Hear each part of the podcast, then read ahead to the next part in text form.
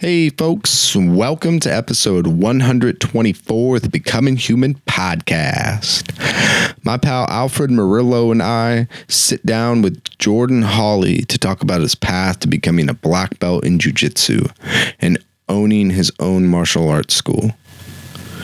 Jordan was challenged with drug abuse in his adolescence, and through his efforts, he has become a passionate martial artist with a love for Christianity and competing and teaching in jiu-jitsu.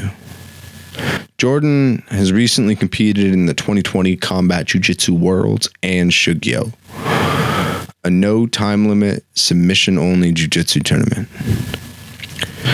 Without any further ado, here's Jordan.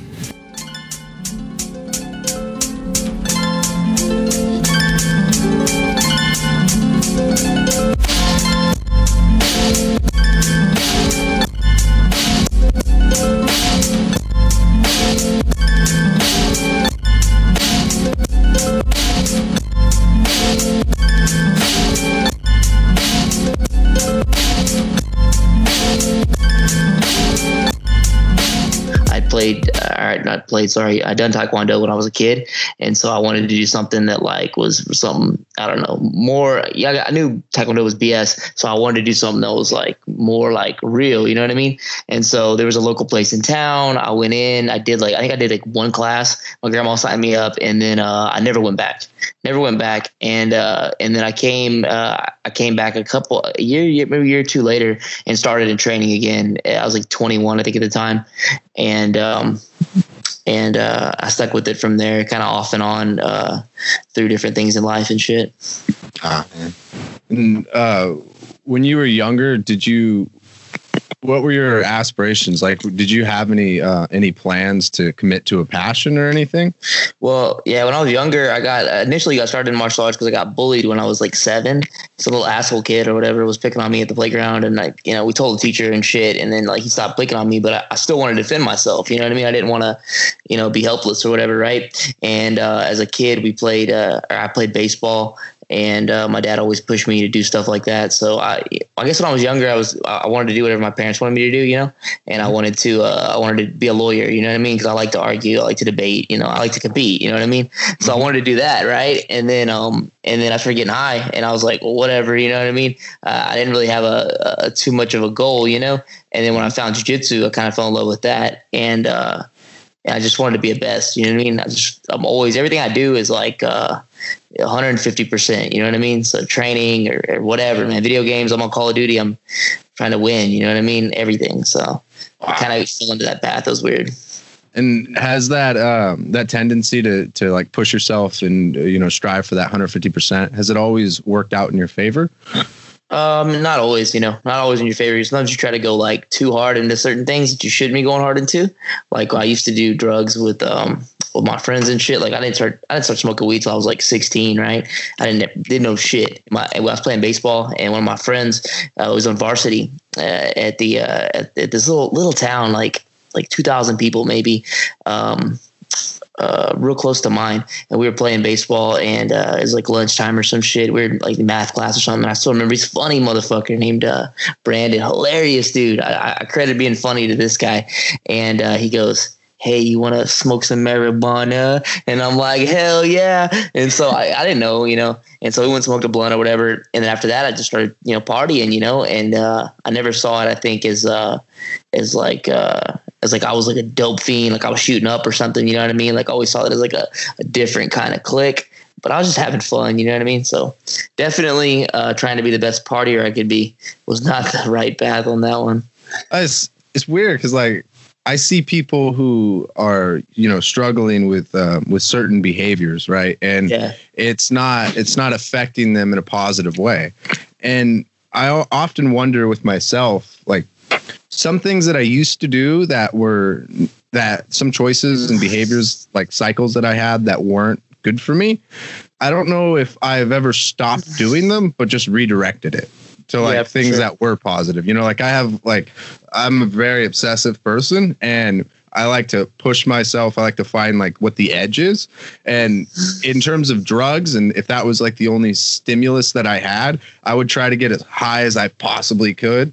And like obviously that doesn't that's not very fulfilling that kind of cycle put me on like a downward spiral over time and it was you know um it wasn't very gratifying and I was always left wanting. But when I'd get into like jujitsu or um, you know, even kickboxing, right? Like if you're in kickboxing and you're just hitting mitts with someone and you push yourself and ride that edge, like the kind of high and like focus that you get is so much more freeing than I experienced in drugs. And it was almost like it's uh, an apples to oranges comparison. Like, how could I not want to continue um, doing kickboxing or doing jujitsu if this is what it's like, you know? But like when you initially do it, um, it and you don't ever experience that level of like um, intensity and that passion, I think it's hard to understand because like running sucks, right? Like if you ever started the first time running, um, those first few miles or first few weeks, it's not that fun. But over time, there's something about it where you get those like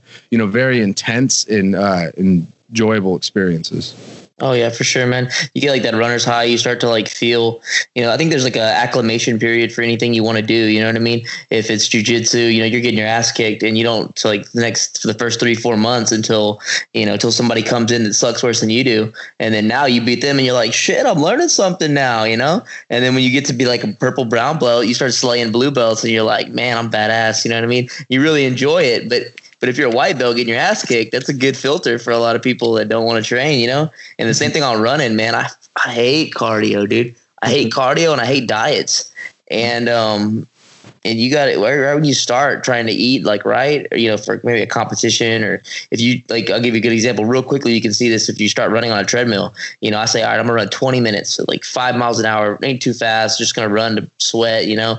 And you get like the first five minutes you're like fuck man i can't you're just looking at it like doing the math in your head like i got 15 more of these? No way dude. And then you get to like 15 you're like fuck it i could do 30 minutes here. And so you keep going and chopping yeah. and then all of a sudden you're sweating and you got that runner's high and you're just like, whatever, I could do it, you know. But uh, initially, that uh, that little switch off phase is terrible, man. It sucks. I know what you're talking about.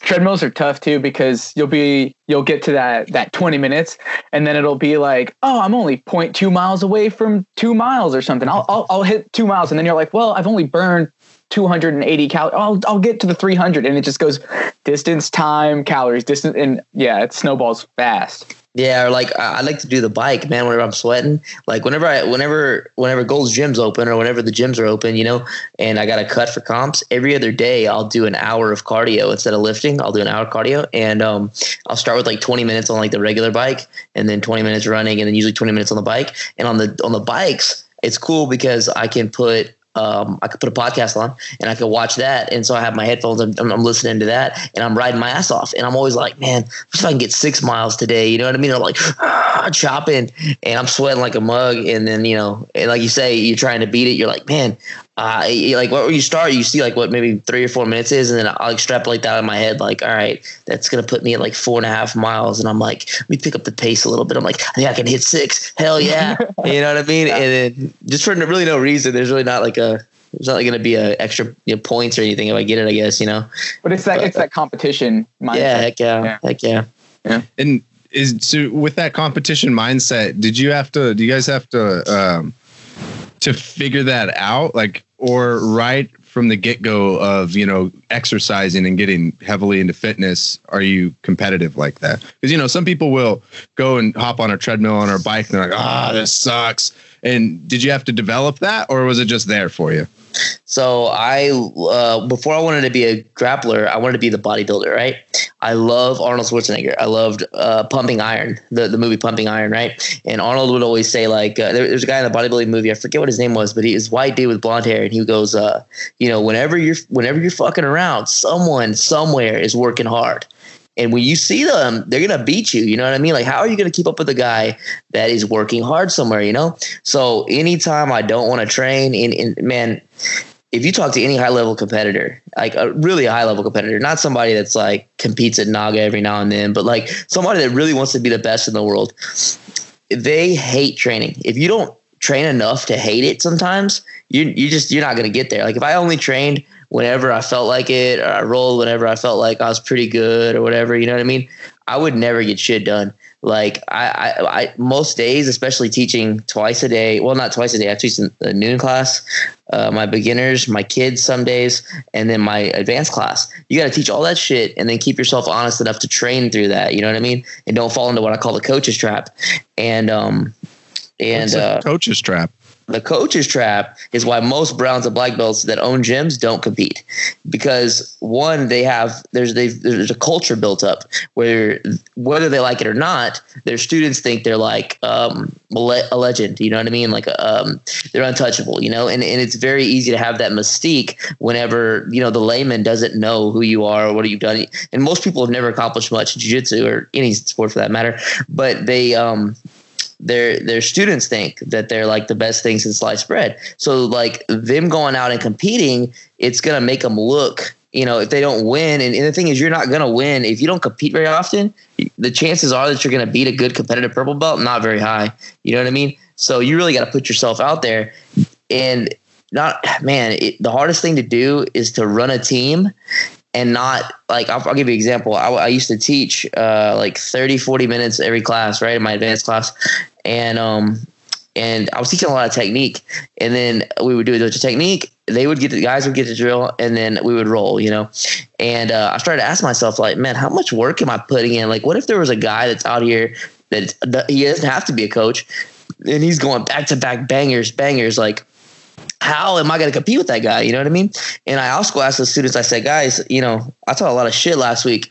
Can y'all show me three techniques in detail that we showed last week? And I look around the room, no one can remember three techniques. Not even, they can't really tell me three techniques we did. And so I have to throw back to like whenever I was learning and have to think, all right, man, I couldn't remember shit. Like I couldn't remember the link between the techniques. I couldn't have told you the last five things we did the week before. So I'm, I'm throwing spaghetti at the wall and hoping some shit sticks, you know? So now we restructured it at my school basically my guys we do like 15 20 minutes of technique if that and if they have questions for sure i'm always able to answer.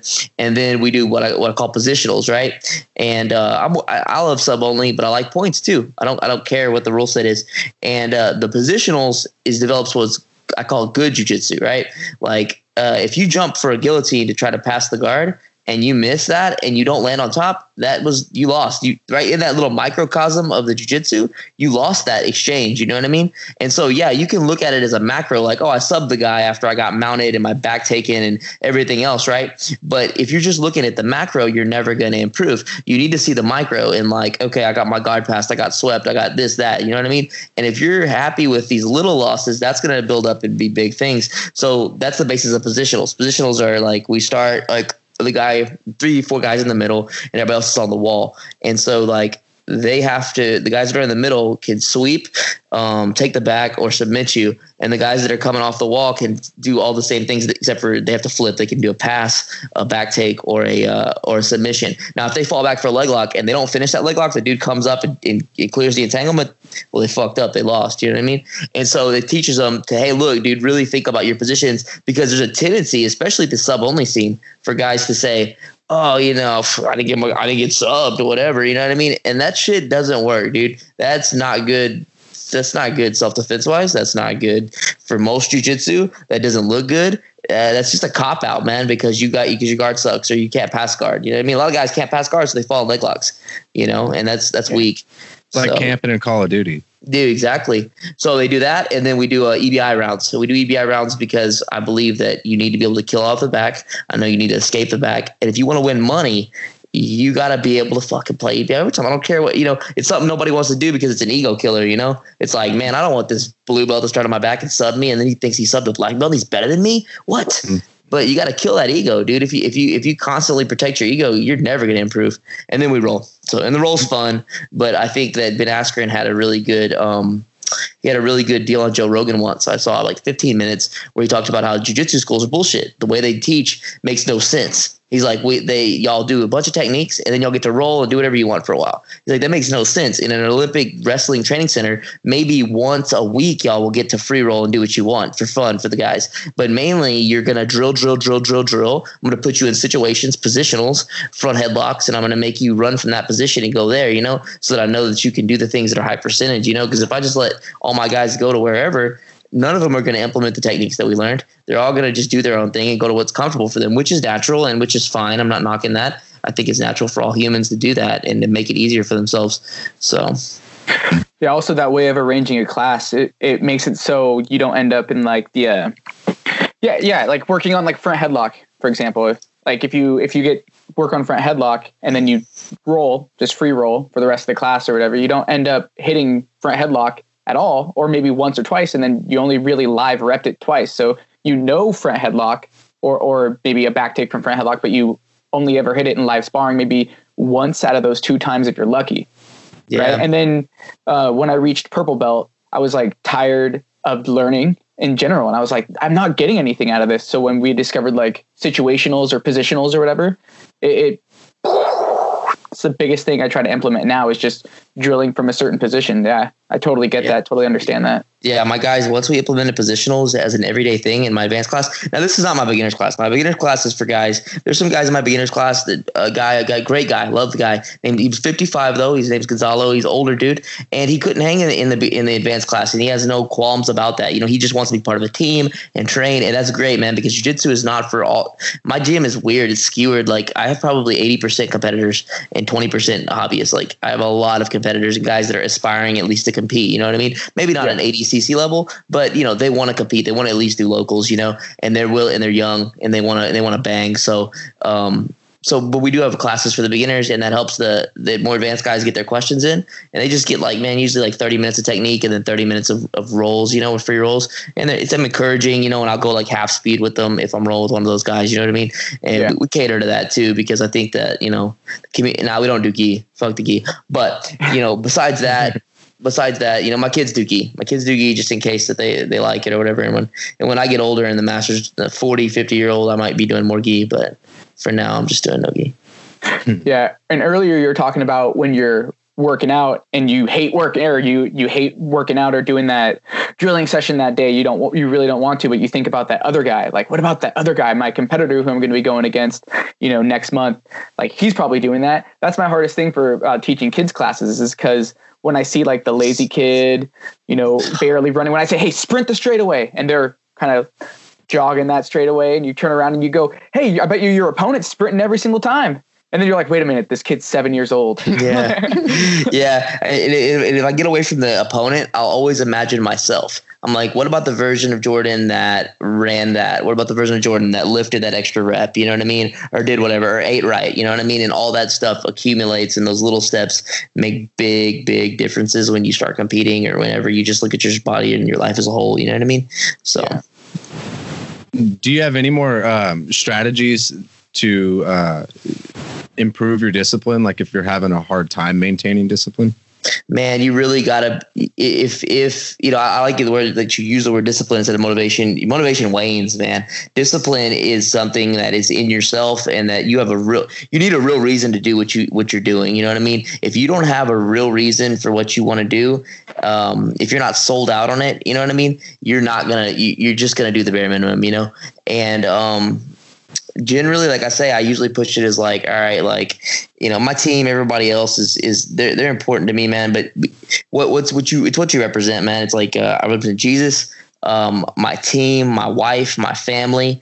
Every you know everything everyone's counting on me to do my very best. You know what I mean? If I don't show up at the gym and push myself, then my team is going to be hurt for that. And I try to instill that in my guys too. Like if they don't show up then we're worse off because this purple belt didn't show up, this brown belt didn't show up. You know what I mean? And so, like, if I can get them all to see themselves as something bigger, as far as something like a bigger collective, then we'll then we'll all we'll push ourselves when we don't necessarily want it for ourselves as much, but we also want it for the team. You know? So I think that you know it depends on what you want. You know, if you really want it, you're gonna you're gonna push yourself. If if you don't, then man, maybe you need a lot of Jocko bullshit to tell you what to do. You know what I mean? But mm-hmm. I don't know it's it's awesome what the momentum can do to you too because it can make you completely unrecognizable like in like you know even months to years.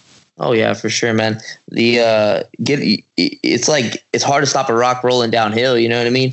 And mm-hmm. it, it, either way you know what i mean? It, once you're going downhill and if it's a negative spiral it's really hard to stop. And if it's a positive thing it's really hard to stop you know?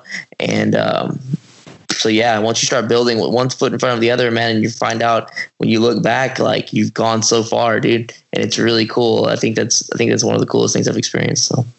And if you had any, do you have any advice for people who might have been struggling with what you used to struggle with? Um, Man, for sure. Like, quick backstory. I used to, um, so I, I, started smoking weed or whatever, and then I, I got into uh, partying more and more.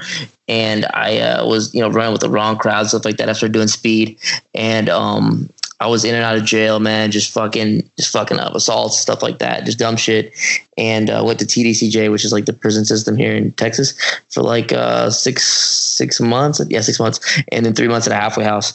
And um, and even in there, man, like if you know it's really hard to tell you what to do, but like it strips away the world, you know what I mean? A little bit, and you kind of see what's going on. A lot of the people in there are really negative, and their biggest goal is to get a job and a girlfriend, right? But my biggest goal was like, I'm going to be a world champion. You know, even when they would make you stand up for AA, they'd be like, hey, well, you need to say you're an alcoholic or you're an addict, right? And I'd be like, nah, dude, I'm a world champion. Like, I'm not to, if you stub your toe, six years ago, are you gonna keep crying about that fucking toe for the next seven years? Like, why would you keep reiterating what you did where you fucked up in the past? You know what I mean? Like, move on, dude. Like, shit happened. Move on and, and get your shit together and stop feeling bad for yourself and how negative your life is and shit. And just start putting one foot in front of the other. If you start making positive steps forward and stop pitying yourself, and you realize that I mean people don't give a shit. You know what I mean? Everyone has their own shit to do and their own lives to deal with. You know, and you need to start moving forward.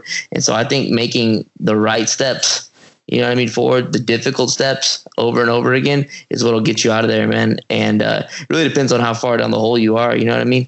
But um, but yeah, I yeah, because I you know I've had a lot of people in my life who've struggled with a variety of like um, you know drug abuse and also um, like destructive lifestyle choices, right? In absence of drugs, because I've seen it, you know, whether it's like uh, whether it's working, uh, you know, like domestic abuse with like relationships or drugs. Like it's not. I used to think it was ah drugs or.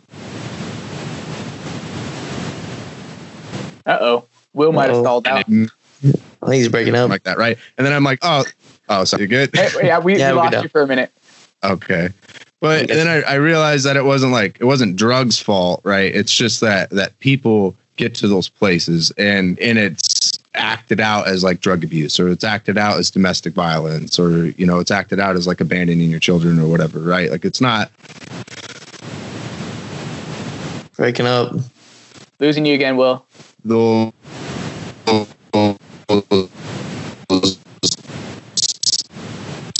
things themselves and uh, no, I'm breaking up. Yep, still breaking up. Ah, uh, all right, well, well we'll get that figured out. No. Well, back. We'll yeah. Yeah, yeah. yeah. Hold on, I'll be right back. Okay, so so Jordan, so I I heard your name around. Like I'm when I got into jujitsu, I became like obsessed with jujitsu. So I would watch all the competitions. I would like everything I could, read all the FloGrappling articles and all that. So I, I saw your name pop up more and more. And then Shugyo comes out, and that's where like I really got to find out who you are about you. And we actually talked to Phil a couple weeks ago, and we were talking about Shugyo and how it's unique and how it's amazing because you can uh, you get to learn the backstories you know somewhat of these competitors and of these athletes and you know start liking them and getting to know them you feel and what was it like though being asked to do shugyo like because taking a trip from texas to oregon to do some underground no time limit like to throw a bag over your head and and throw you in the trunk and drive you up to oregon yeah. like, what was that like you know getting reached out to and coming up here and competing against people like nathan orchard and potentially like you know what was that yeah. like? Yeah, so that was that was kind of like a last minute thing. I was I was a replacement. They um, I, obviously no one had heard about it, right? And I was training in Austin with the Tackets and stuff like that. Who they're uh, it's kind of like my coach's gym now, like up at a Brazilian Fight Factory. Yeah. And I, I only I, you know I drive it's like two hours one way, so I do that twice a week whenever this quarantine thing's not on.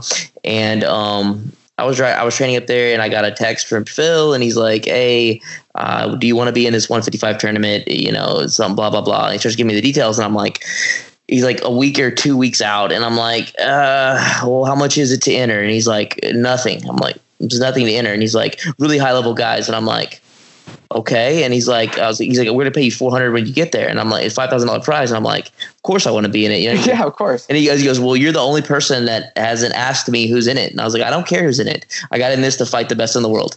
Yeah, I hope that the best guys are in it. So, uh, so I've got a ticket and everything, and we and I flew out. Really super professional, man. Phil's a really good dude, and the guys up at 10th Planet, Sam, and all those guys. And uh, they, uh, I flew out. I got a. They, they gave us 400 to show, man, which is it's unheard of in jiu-jitsu, man. I think the only place that they took better care of us is EBI. You know what I mean? And you know that's what he said. I mean, it's on Fight Pass, Eddie Bravo, Eddie fucking Bravo. You know, Yeah. and um, but we go. You know, I get out there. It's four hundred bucks a show. I, I find out on the plane as I land who's in the tournament. You know what I mean? And I'm seeing you know Keith Krikorian, and I'm seeing Ethan Crelinsten. I'm seeing Nathan Nathan Orchard. You know what I mean? And I'm like, shit. So we pull up, and I'm like, well, whatever. You know what I mean? I, I literally have nothing to lose. I have nothing to lose because I'm probably the least known person here. You know, what I mean, even guys like Sean Weisenberg has beaten Boogeyman at, at ADCC trials. Like these dudes, all of those dudes competed at 170 uh, at least. Like if you were to do trials, only a couple of them, Keith, Ethan, me, would do it at 45. You know what I mean? Right. Everyone else would do it at 70, and it's 55 day before. So I'm walking in on weight.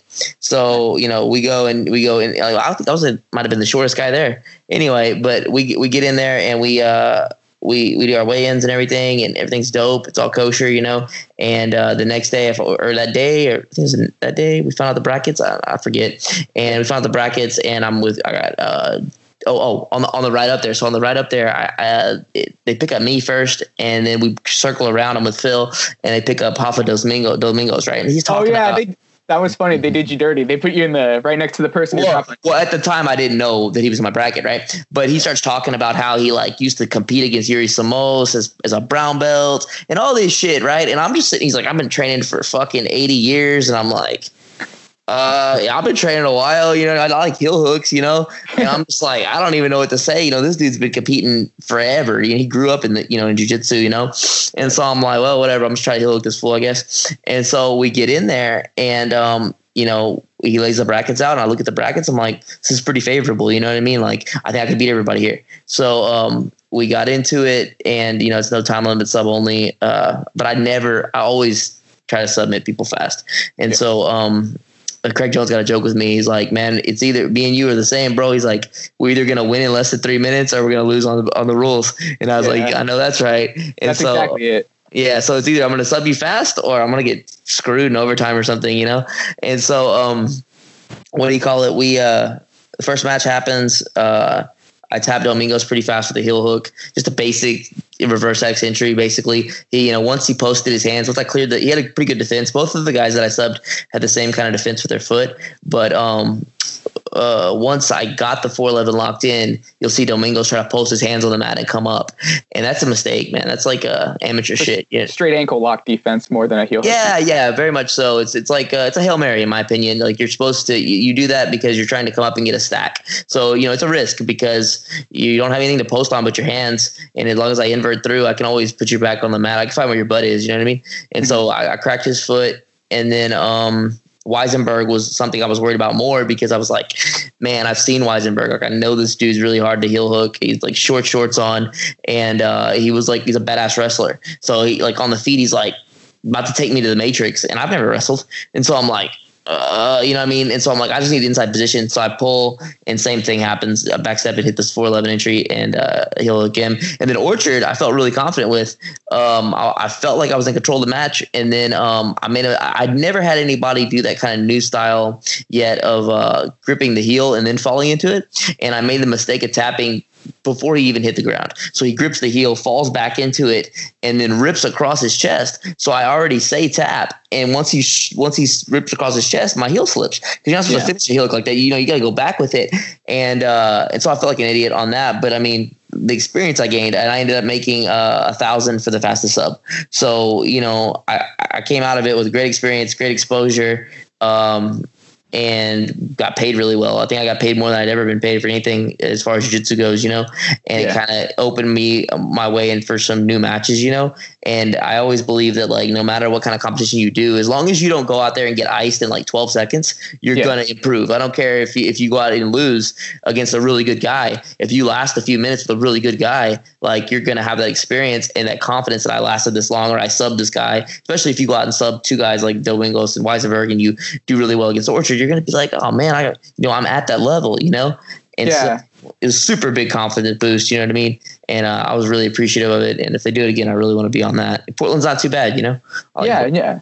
No, um, that's that's one of my favorite places to visit. Uh, we live about an hour north of Seattle, up in Washington State. So we're, you know, I make that trip down there once every few months, and yeah, they're good guys. We we get to train a little bit with uh, Nathan Orchard, and yeah, like I think the first time I ever rolled with him was I was a blue belt, and it's just mm-hmm. yeah, this amazing how many levels there really are to this thing, and then to, to um, for you to compete against him on Shugyo, it was it was really cool because it was like oh okay, I know Nathan, I I felt that before, and then seeing like you know I was like oh this Jordan Holly guy's legit. I'm a leg lock, uh, like I'm a big fan of leg locks, so I'm like oh I was like yep yep. When you said uh, the Craig Jones setup where you crunch the hip and you uh, grab the heel there, I was like I knew exactly what you were talking about, right? Yeah, he covered so, in the second DVD. Yeah, yeah, and and so like watching you and Nathan, I was like, oh damn, and then it you know ties right into EBI. Um, we're really good friends with Gabriel Austin Daffron, and you know, and it, it really bummed me out seeing all you four people in that same corner, man, of the bracket with you, Sam Hardy, and Austin or Gabriel on the you know. So we all had our brackets to win, and I was like, okay, Jordan Holly, and I, I had you picked as one of the top winners, man, and I was like, yeah, I was stoked to see you do so well.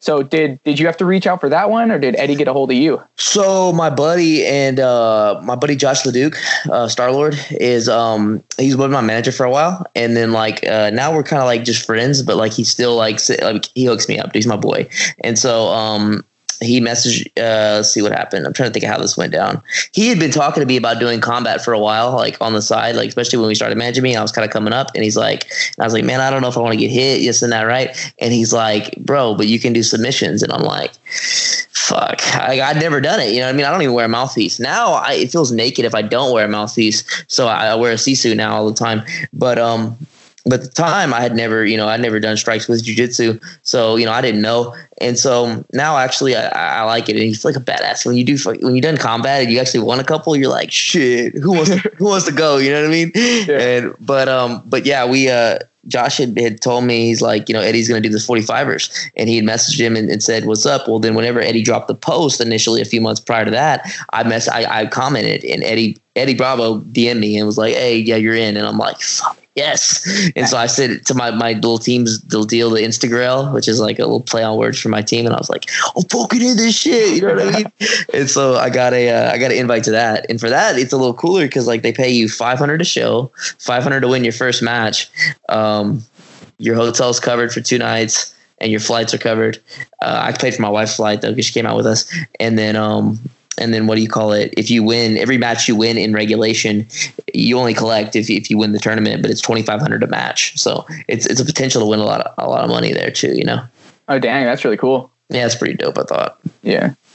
I'm going to be on the 55ers too. If if this quarantine does this quarantine ends, you know, and, and California is able to get back up, Eddie gave me a spot. He's like, bro, you're you're part of this for life. He's like, every 45 until I'm dead, you're on this thing. And he's like, if you want to do 55, you can. I'm like, man, I don't know if I want to get slapped by Wagner. And I was like, you know what, dude? and then it went back to my head to the Shugyo thing. I was like, it's fucking EBI, dude. You don't turn yeah. down EBI. I mean, I'm not gonna do a 170. That's too heavy, and I can't do 35. I'd never make that weight. I was like, but I can't turn down 45 or 55. I don't care how big they are. I don't care if it's Nathan Wagner and, you know, King Kong or my next three opponents. I got to fight him because EBI, dude, I have nothing to lose. So, yeah, hopefully it goes down. It's supposed to be, I think, late June. So, hopefully it goes down, God willing. And uh, I'll definitely be on the lightweights too. So, man, I almost feel like it'd be a BJJ rite of passage to get smacked by Wagner. Bro, you ain't kidding, dude. Might be retarded after it's over, though. yeah, that's very, very true. Um, no. so how do you professionally support yourself? Uh, so the gym, pretty much the gym. Uh, if you're doing jujitsu and you don't own a gym, you are not making money unless your name is Gordon Ryan or Craig Jones. I don't see how you can make money off just being a competitor. It's just not there right now, you know. And too many guys are they don't want to play the heel or they don't want to play the good guy. They don't want to play any drama. Like I'll give you a good example: WWE. Everyone knows that shit's fake, right? Everyone knows that shit's fake, but people watch it because there's drama. You know what I mean? You've got to build up drama. You don't have to talk about somebody's mama, but you need mm. to build like, hey, at least I'm gonna win. You know what I mean? Like this dude sucks. You know what I mean? And even if you lose, dude, who cares? You've got to build up personas. People want to see that stuff. You know what I mean? So sometimes you'll see me trash talking somebody. It's not. I have no animosity towards anybody, right? And I could never hate somebody that has the same dream that I do, but. I gotta sell fights, man. We gotta put asses in seats. If we don't sell this, then no one's gonna watch. You know what I mean? And it, like my guys talk about, one, you got to get rid of the you got to get rid of the gi in these in these deals. Nobody wants to see that, dude. Like it may be fun to practice or whatever, but even jujitsu guys get bored watching gi matches, you know. And so you got to open up as many submissions as you can. I mean, I'm not saying everyone needs a strike, but we need to open it up as much as we can to kind of like open it for spectators because you need to have you know 90% of the people or 99% of the people that watch the WWE don't professionally wrestle. You know what I mean? You got to open this up for spectators. So I'm getting off on a tangent there, but you got to be able to sell yourself and market yourself as far as um, as far as you know getting paid competition wise and hope that you get to a Craig Jones Gordon Ryan level where you can or Garry Tonon, you know, where you're exciting enough and you put it on the line. That's another thing. It takes two to tango. You can't go out there and play it safe and try to win on a sweep or two points or go to overtime and win overtime because your overtime is better. Like that is in the short term is an okay thing, but no one wants to see that shit. Like you don't have to win every match, but you got to be exciting every match. You know what I mean? And then people will say, man, I want to see that dude. Yeah, he lost to that guy, but that dude goes out and throws flying scissors. That dude, you know, attacks, attacks, attacks. Like I've never seen a boring match with that guy. You know what I mean? And so then people want to see you more and more, you know? Um, but as far as I go, I think you have to own a gym, and gyms can be very lucrative. The town I'm in is only like I want to say like eighty thousand people. It's small Texas town, right? And God willing, eventually one day, you know, my my students could be, you know, pick up and teach this, and I have another gym in a bigger city where I think the demographic would be bigger. I could have more students, but uh, we charge like you know one thirty or so a month, and um, you know, I have prior to the quarantine, I had like 60 students or so. So, you know, you do the math. It's like, you know, the, the rent's only like a thousand bucks. It's a small town, you know, so you do the math, you, you make good money doing that. You know what I mean? And you teach and I'm doing what I love, you know what I mean?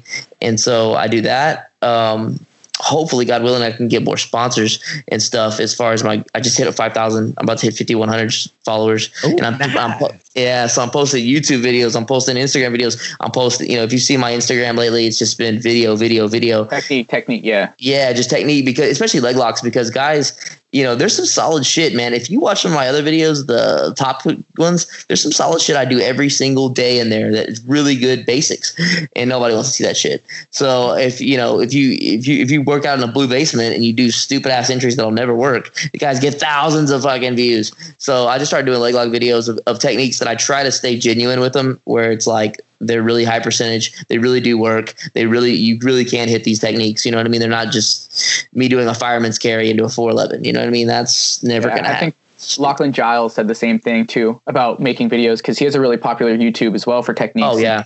Yeah, that was that was what he was saying. He's like, I can put like a, a berimbolo knife defense and it'll you know blow up but i'll put like a how to legitimately get out of a really tight side control of somebody who weighs 60 more pounds than you and nobody cares. No nobody cares. It's crazy man. And and the thing is there's a culture of leg locking pages which i love and support and i'm i appreciate you know footlock fire leg lock library. Footlock fire shared me the other day when they share me a lot but they shared me the other day and said are you following jordan holly? I got like 40 followers you know what i mean? So like you know that I, I appreciate them and it's a bigger outlet for that you know? So if you do leg locks and you know leg locks and you you've tapped people with leg locks, you can get quite a bigger audience by doing that. But back to that, back to the point, I'm trying to get, you know, as many revenue streams, outlets as I can as far as like building my brand, you know, try to get my subscribers up on YouTube and try to get the thousand so that I can start getting monetized there too, you know, because you got to learn to market yourself. You know, I think, I think basically, so basically the gym though, the gym funds everything I do pretty much.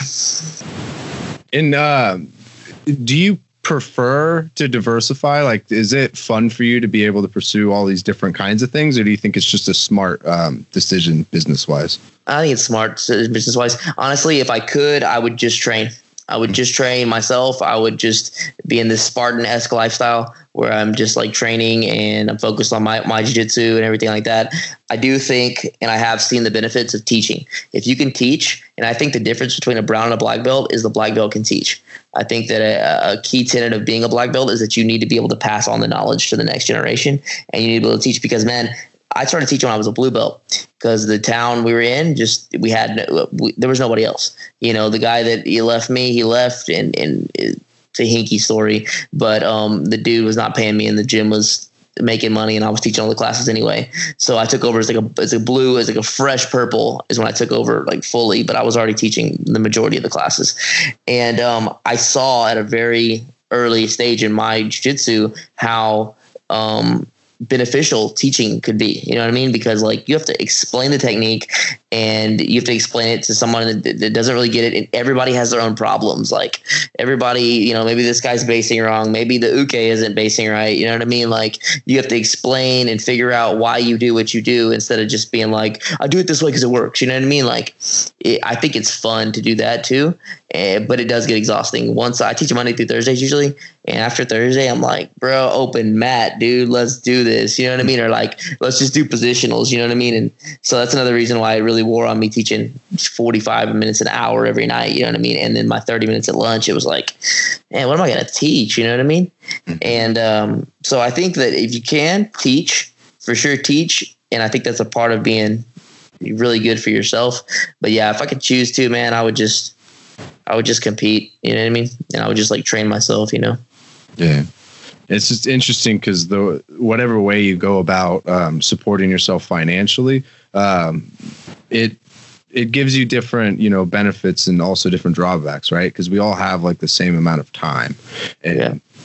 Yeah, and there's um it was even interesting because when we were talking to Phil Schwartz, like he spends a lot of time hosting events and stuff, and like the minute that you add hosting events you know, into your what how you spend your time, you got to remove something.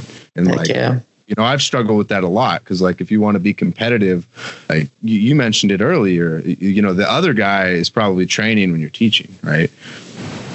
Yeah, it, it, it, you only have the like you say, you only have the same 24 hours. You know what I mean? There's obviously a certain level. Like if I let's let's just extrapolate this out. If I fucking worked out 18 hours a day, I'm gonna let's not. There's gonna be a certain point of diminishing returns where it's gonna kill my body, and I'm not gonna be able to continue like that. You know?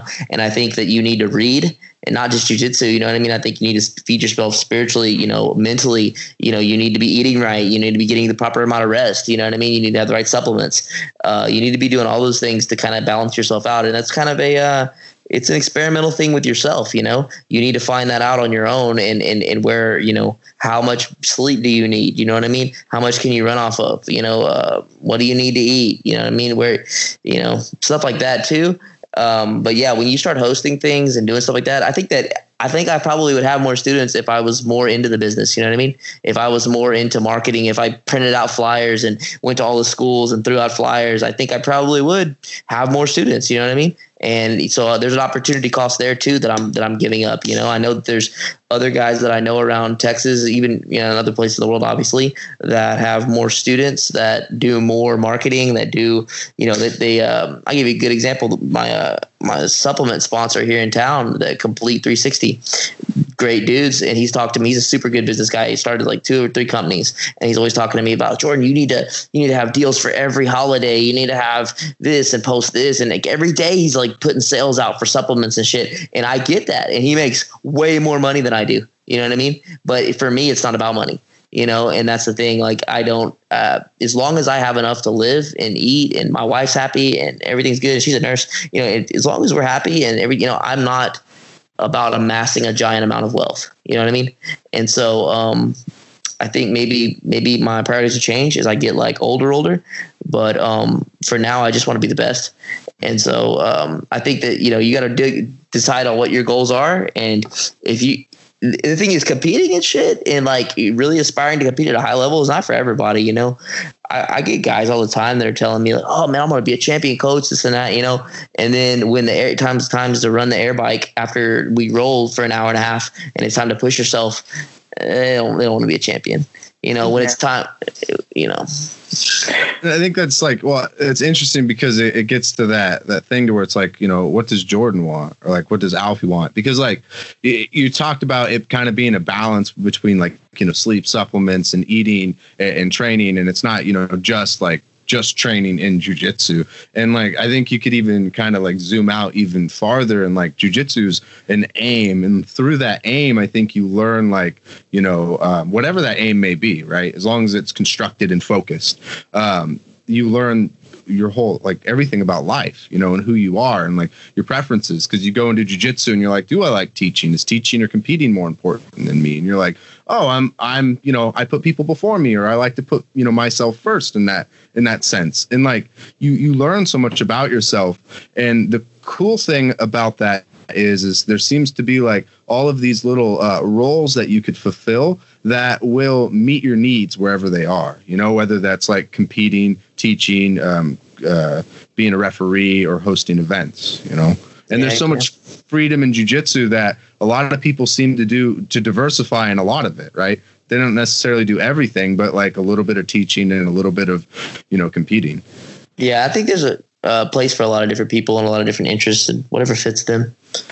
Yeah, I wonder if it helps or it probably does help being in a gym surrounded by 80% of your students also want to be competitors.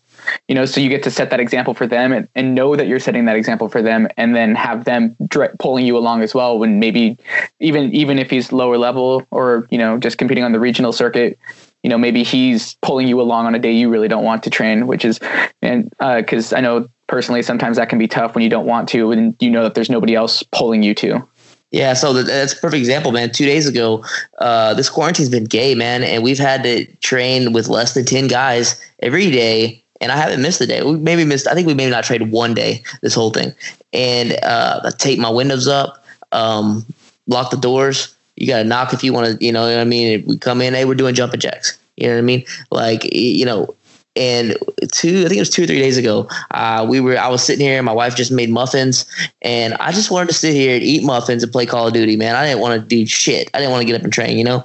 And my guys, my guys were kind of BSing me and they're like, oh, you know, this and that, right? And then all of a sudden, Patrick and Baby Gorilla were like, hey, well, we're going to be there at seven, coach, if you want to train or if you want to fall behind. And I'm like, Ooh. I'm like, all right, dude, I'll be there at seven. And so we went and I had a great session. It was me, Sabi, uh, Patrick and Baby Gorilla, Josh, and um, and we banged it out, man. We rolled for about an hour. I think I showed up some body lock passing, and it was you never ever. I, I tell you, you never regret showing up to a workout or a jujitsu sesh. None of, you'll never regret it after it's over. In the beginning, you're gonna be like, man, I hate this shit. You know what I mean? But after it's over, you're I've never, unless I did some stupid shit, like didn't tap to a leg lock or something, and I cracked my foot, then I'm like, shit, why did I do that shit? You know what I mean? Yeah. Like, I'm retarded. You know what I mean? But like, unless you do something stupid like that, like you'll never regret putting in work. You know what I mean? And yeah. so, uh, and that's the thing about jujitsu, man. When when you make jujitsu your life, or if, if you're blessed enough to be able to do that, like,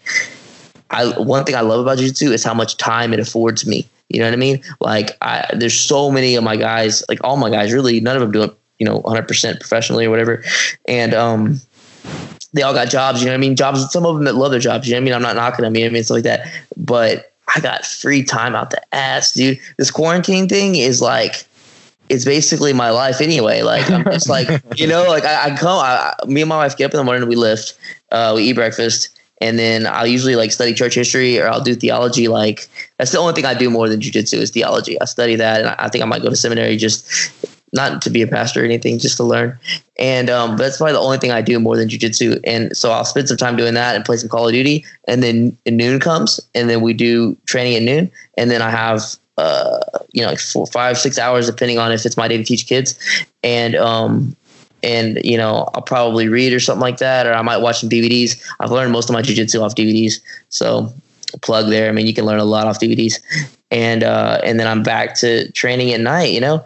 And so it it gets kind of boring and mundane, you know what I mean? But also like I love it, dude. I love it because you know I don't ha- I don't have to get up. I remember when I used to work at the plant and when I used to work as an electrician's apprentice, and I appreciate those opportunities, but I, I hated it. I hated it, and I got fired from almost every job for getting high because I didn't want to be there. You know what I mean? I just didn't give a shit. You know what I mean? And I didn't really care. I didn't. I didn't want to be the best carpenter. I didn't want to be the best, you know, uh, lackey of some dude. You know what I mean? And spend my whole life. I remember a guy telling me one time, "You gotta love who you work with, bro, because you're gonna spend more time with the people you work with than you do with your family." And I remember thinking, like, fuck this, man. This is not what I want to do, dude. You know what I mean? Like, I don't want to do this shit. But like at the time in the natural, I couldn't see any other way to do anything, you know? And uh and yeah, I'm just really grateful that I don't have to work at a job I hate, you know what I mean? Yeah, Will has a good story about that with uh replacing windshields or whatever and just the same dudes talking about the same game that they watched last night every single day. Okay. They're, they're like, hey, the new drill came out. Like, it has the really long lasting battery. And I'm just like, oh, no. yeah. I, see, I, I always felt like, you know, I didn't feel really stimulated because I would watch, you know, something like on Red Bull, like more of an extreme sports thing, base jumping. And that seemed really thrilling and exciting. And then, um, but to, to show up like you know to when i was a chef or when i've worked in like the minting industry and the hospital industry um, and, and, all of that stuff it's just it was never really satisfying for me and i felt like a loser by comparison to the people around me because they were like yeah it sucks but i've been doing it for like 10 15 years and i'm like I'm willing to go bankrupt. Like I don't like like this isn't I this is maddening and I don't know how you can stand that and I felt like a loser because of that. But then as I've, you know, um gotten introduced to different kinds of lifestyles and gotten into martial arts and running and rock climbing, I've met people who've had these variety of unconventional lifestyles. And you see it's like you can get beyond like if that 9 to 5 or uh, doesn't work for you, that's great because there's infinite options, right? Like you don't have to constrain yourself to this. It's even like school, for example. If if your parents didn't have to um li- if your parents didn't limit you on the way you go to school, right? Like I'm not placing blame on them, but if you just look at it and you don't really have to like go to public school for the six and a half hours. You can go homeschooling. Um, you there's online schooling to get your GED by the time that you're 16, and you can start college after that. Like there's a lot of options, and I think don't think we realize it, but looking at it now, I realize that there's a lot of options to make money. And if you're not satisfied by showing up to that, like there's something in life that will like make you put all that shit on the line. You know, whether it's like you're competing in jujitsu or you're painting or something. And to me, I don't really understand why it's worth it if you don't have something like that. And like personally, I've struggled with that a lot. Yeah, the um the church I go to, small church, and uh, every kid in that church is homeschooled. They don't. It's just like they, they they don't want the kids learning the secular the the you know their their kind of ideology and stuff like that. They're all homeschooled. It can be done. It can certainly be done. You know what I mean? Um, I think that it's more of like a cultural thing to go to school every you know, for X amount of years in public schools, and the kids just the parents just want to get the kids out of here. You know what I mean? And uh, it's certainly the easy route and the accepted route. And I think you know our parents' generation, uh, my parents' generation at least, were taught that you need a college degree, you need a college degree because you got to you know differentiate yourself from the crowd. But how different are you when everyone has a degree? How different are you? You know what I mean? And like, so you get a lot of people that are graduating with degrees that are maybe non-essential or they're not, you know, super in demand. And now they're like, oh, what do I do now? I got all these loans and shit. You know what I mean? So if you weren't wise enough to pick the right kind of degree, you know, you may or may not, you know, like it, you know? And so, um, yeah, I feel what you're saying though, man. You don't necessarily have to have a degree. You could go to trade school. You could be homeschooled. You don't. You don't need a piece of paper. You know what I mean? As long as you got. Here's the thing. As long as you got at least a GED or a high school diploma, you can get your foot in the door to make some money. And I think that I preach that to a lot of my guys that want, or well, one of my guys in particular that wants to be a jujitsu, like, you know, professional jujitsu grappler. You know what I mean? I'm like, you know, you, you need to have a job. You got, I don't care if you're flipping burgers. You got to have a job because you're not just going to walk into owning a gym. There's rent. You know what I mean? You, you how are you going to win an invitational? Who's to, who's to pay to fly you out if you've never won an invitational to a tournament? And here's the thing, you're going to lose that tournament and you're going to mm-hmm. lose the next five invitationals you go to. So you need to have $5,000 to lose before you ever are good enough to win one. And then you're already you're still in the hole, you know what I mean? But like that's that's just the way it is, you know what I mean? So like for sure you need a job to get to where you want to be. It's like a stepping stone, but you know, it's the you don't need to to be a master's or a bachelor's degree to get that job, you know? You just need to be have a little bit of brains and not be retarded and be able to, you know, do basic shit. And you could get a job doing some shit and make some money and then start to fund your dreams and be smart about it. Don't blow it on booze and drugs the whole time, you know, buy some weed if you want to smoke, you know what I mean? But don't sit here and buy, you know, uh, you know, don't try to be a seller and don't buy a bunch of dope and you know what I mean. And you're gonna be all right if you're if you're wise if you just use a little bit of prudence in what you do. You know what I mean? So, and that's that. You know, you find that in um, religion uh, quite a bit uh, a variety of religions and even philosophy, which is like temperance, right? And and also um, not indulging in excessive pleasures. And even have that with like you know in the Book of Five Rings with Musashi, he says the same thing. Um, that whenever you find yourself overly indulging in pleasures, it's it's a very dangerous thing. And once again, like it's cool to instead of saying someone you're coming home and you have a bunch of family members and they're like, listen, we need to talk like that's a that's a really fucked scenario, right? But if you have jujitsu or if you have some aim where it's like, okay, I want to get better at jujitsu, you're like, I'm being overindulgent in these things. How do I improve on that so I can improve on jujitsu? Like that that um, relationship seems, um, at least looking at yourself, right? Like uh, much more uh, positive and and for you like it answers that question like what does jordan holly want? Like you know you want to be uh, you want to have pleasurable experiences and pursue things that are meaningful to you. And i even look at that now with like teaching my i'm homeschooling my son because of the whole coronavirus thing. And a lot of that's like okay if we're having conflict when i'm trying to teach you like english or math like what do you want to learn because if I you were to sit there in in the house and I were to limit electronics because that's like an could can be an endless abyss of like immediate pleasure, right?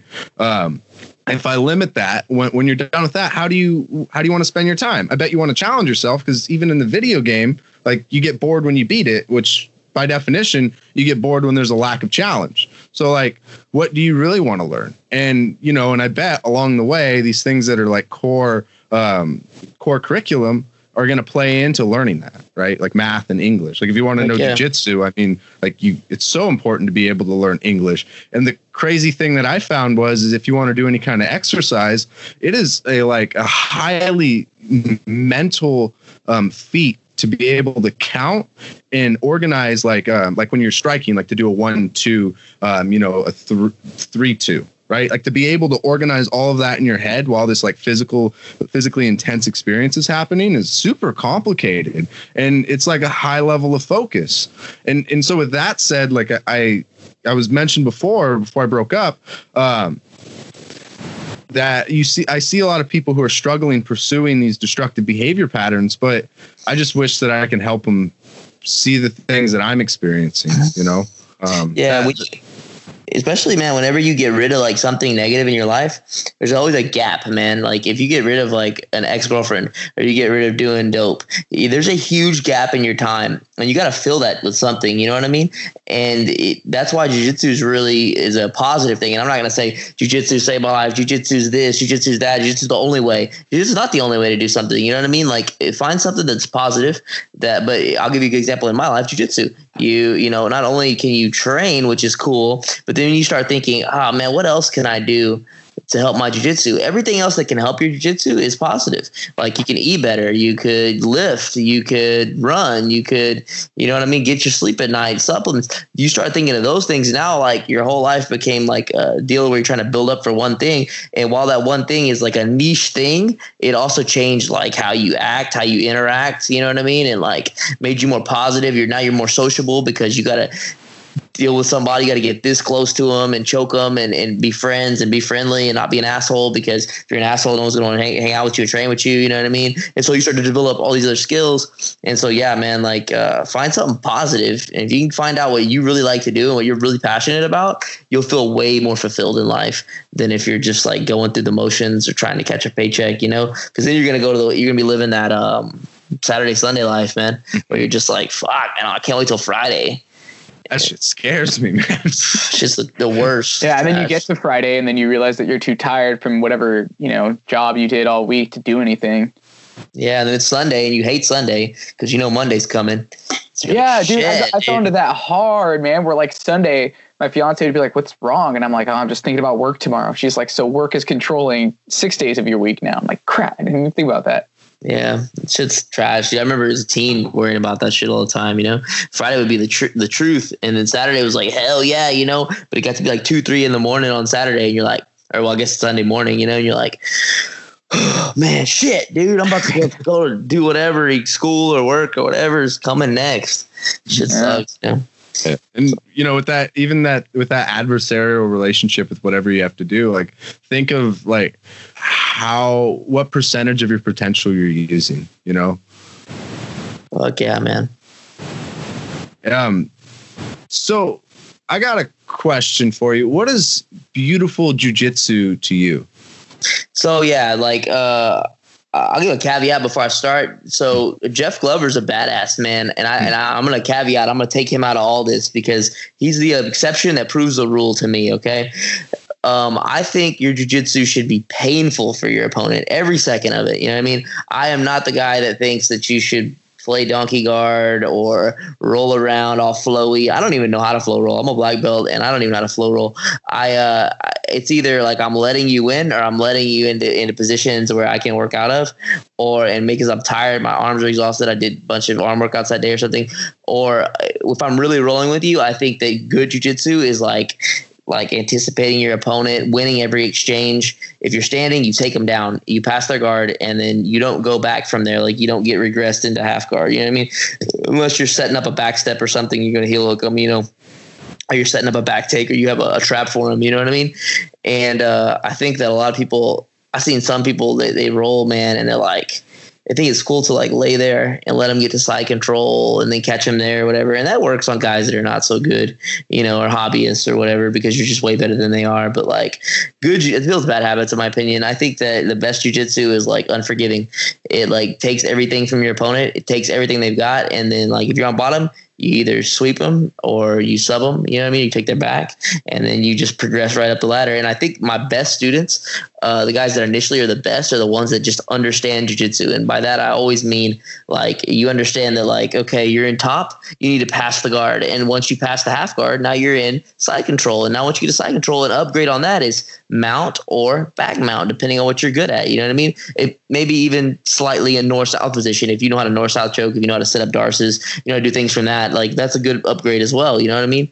But uh, yeah, taking everything away from your opponent, man, and just uh, giving them nothing, crushing them. That's what I think that uh, good jiu-jitsu, beautiful jiu-jitsu is. That's one of my favorite lessons that I've learned in jujitsu is that pain compliance is okay. Oh yeah, Yeah, man, I, I learned that the hard way. Uh, Daffron is the one who taught me that. But then, you know, it's uh, we don't train at the same gym at the moment, but I, I did something at my gym where like I was going for a rear naked choke and or rear naked strangle, and dude tucked his chin. And I choked through the chin, and Oh yeah, he got mad at me.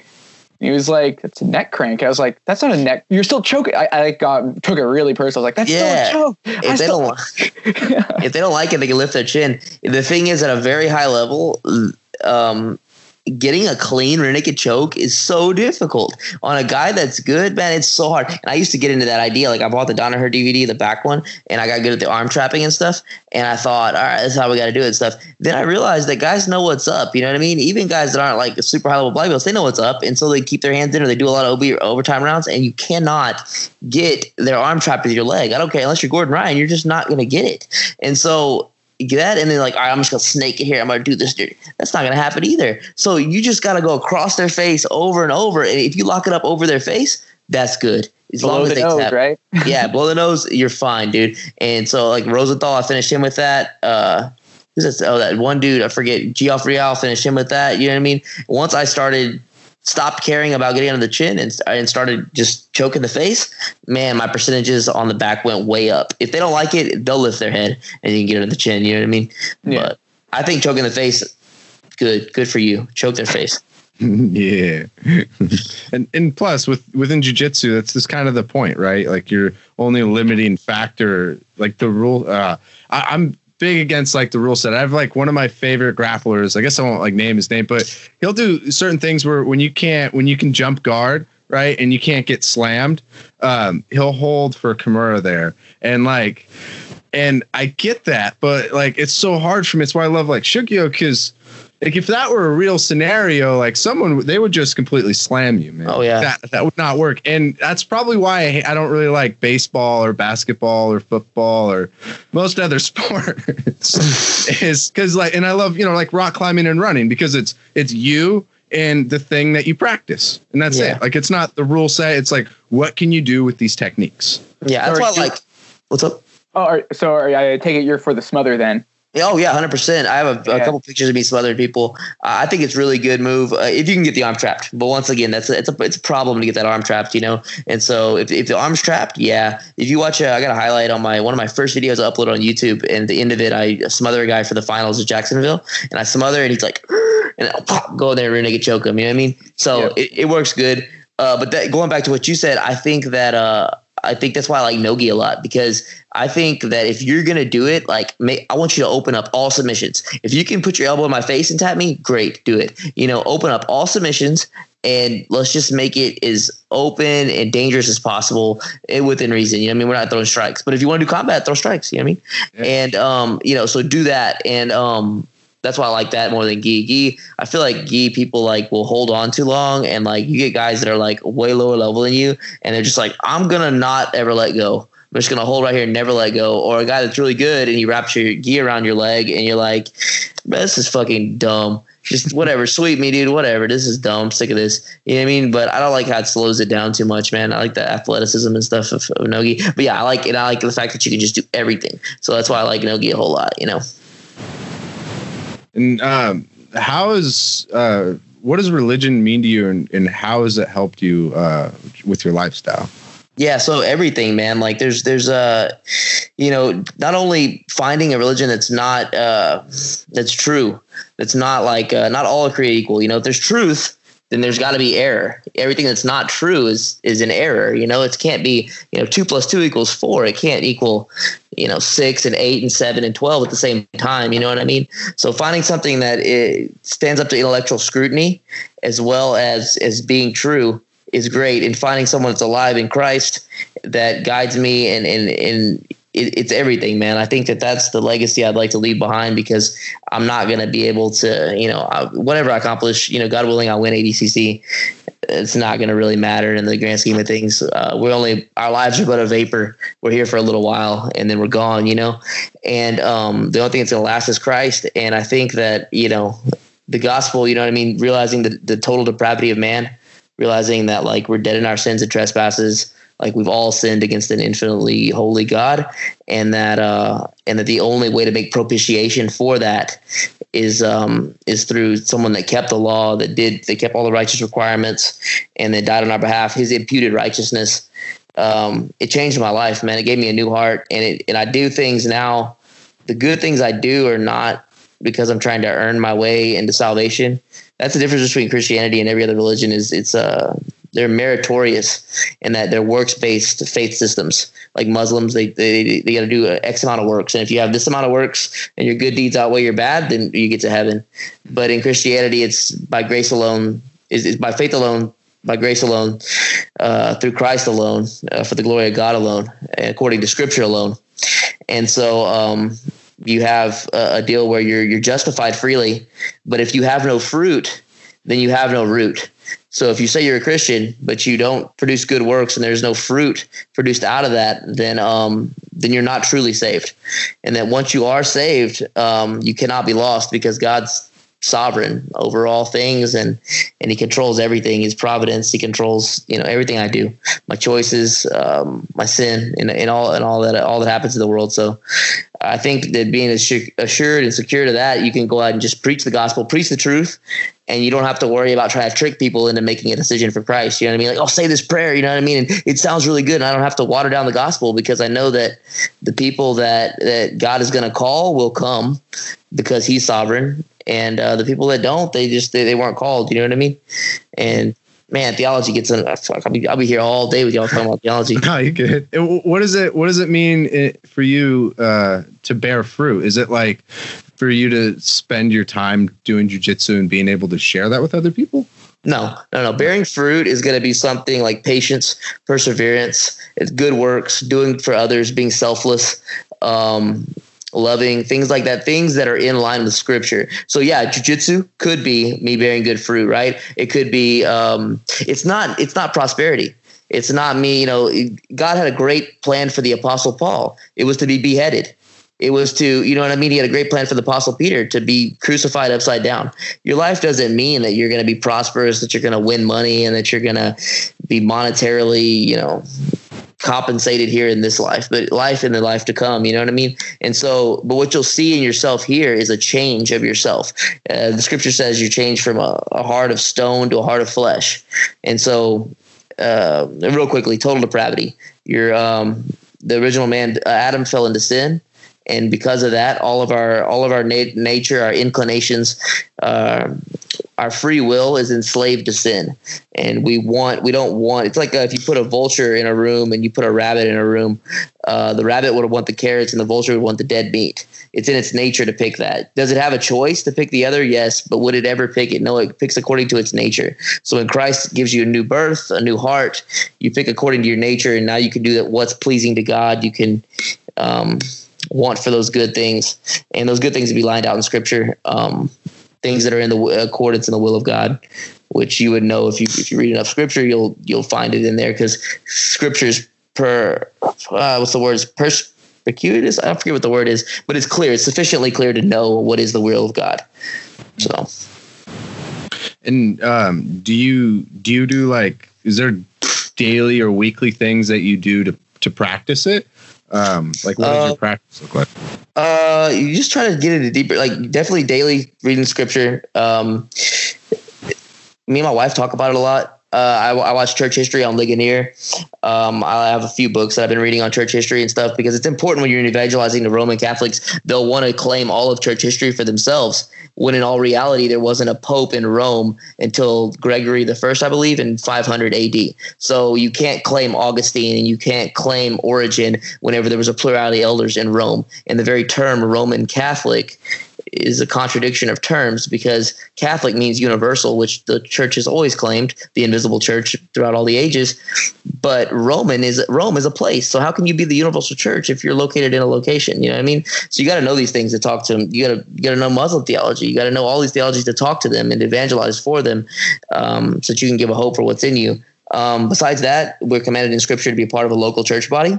So, uh, a solid biblical church that teaches you that practices church discipline. Like if you fall into sin with adultery or or whatever it may be, theft or whatever, they discipline you. They put you outside of the congregation, and you can't uh, partake of the Lord's table or, or, have communion. You know what I mean? And uh, they teach us scriptures. Um, they do the sacraments, the the the ordinary means of grace, the Lord's Supper, the baptism, stuff like that, and uh, so that's really important. And I think being a part of a local church, um, daily seeking to get in the word in the scriptures because if you really love God, then you're going to want to spend time with him. And the only place he's revealed himself is in the word. You don't look for voices in your head or some shit. That's just, if you start looking for God within yourself, you're going to end up confusing yourself with God and you are going to become your own God. And then whatever you think or whatever you want, he's always going to approve of what you want because he, you are your own God. So, um, so I think testing all things by scripture and just trying to strive to be, you know, uh, to learn more and more as you grow. That's the process of sanctification, to where uh, which won't ever be finished until you're dead. You know what I mean? But um, but it's something that you work towards, just like jujitsu. How you work toward being good at jujitsu or good at weightlifting or being super jacked and juicy. You know what I mean? Any of those things you want to do, it's a it's a it's a thing that you just keep working at. You know what I mean? This is something that'll last you for eternity, though, and not something that passes away. So I think you always got to put yourself in an eternal perspective and not just worry about the here, and here and now. Because I mean, for all of us, you know, we're going to be 50 one day, and you can do IBJJF Masters divisions, but you're not going to win ADCC at 55 years old. You know what I mean? Yeah. So you're to have to you have to find something that outlasts you. You know what I mean? And uh, and if, if you're going to find something that outlasts you, make sure it's something that's true. You know what I mean? And don't and don't just follow you know a fairy tale. You know. Sure. Hey, uh, where can people find out more about you, Jordan? Um, so you can find me on at at at little squiggly sign J Holy ninety, and it's spelled like the Bible Holy, which is really my last name. And um, YouTube, uh, Holy Grail BJJ, and then on Facebook, just my name. And um, if y'all DM me with any questions um, related to jujitsu, theology, anything, I'm always available. Um, any techniques you want to see, uh, I'm more than welcome for that because I run out of ideas all the time, and we record techniques every day. And um, anybody wants to do matches, I'll fight anybody for money. And um, man, that's pretty much it, dude. I really appreciate y'all having me on and stuff. Let me talk and um, just hang out with y'all, man. That was cool. It's a cool podcast. I'll be back anytime, man. Yeah, absolutely, man. I Yeah, it was that great getting to know you, man.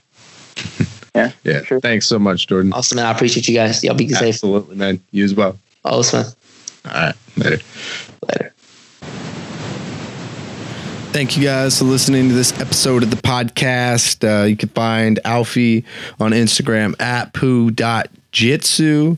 And you can find Jordan Holy on Instagram at J Holy with one L nine. And also check them out at holygrailjujitsu.com and be sure to check out Shugyo on YouTube.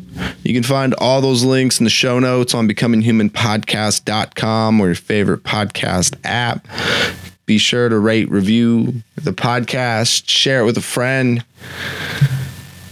And I hope you guys are, if it's still, if the coronavirus is still going on, I hope you guys are handling it well and that everyone's safe and sound. And if you're not, I feel for you. Life is unforgiving. But at once, it's very beautiful. And I wish fulfillment and safety and health for all of you. Thank you guys for listening to the podcast. Bye.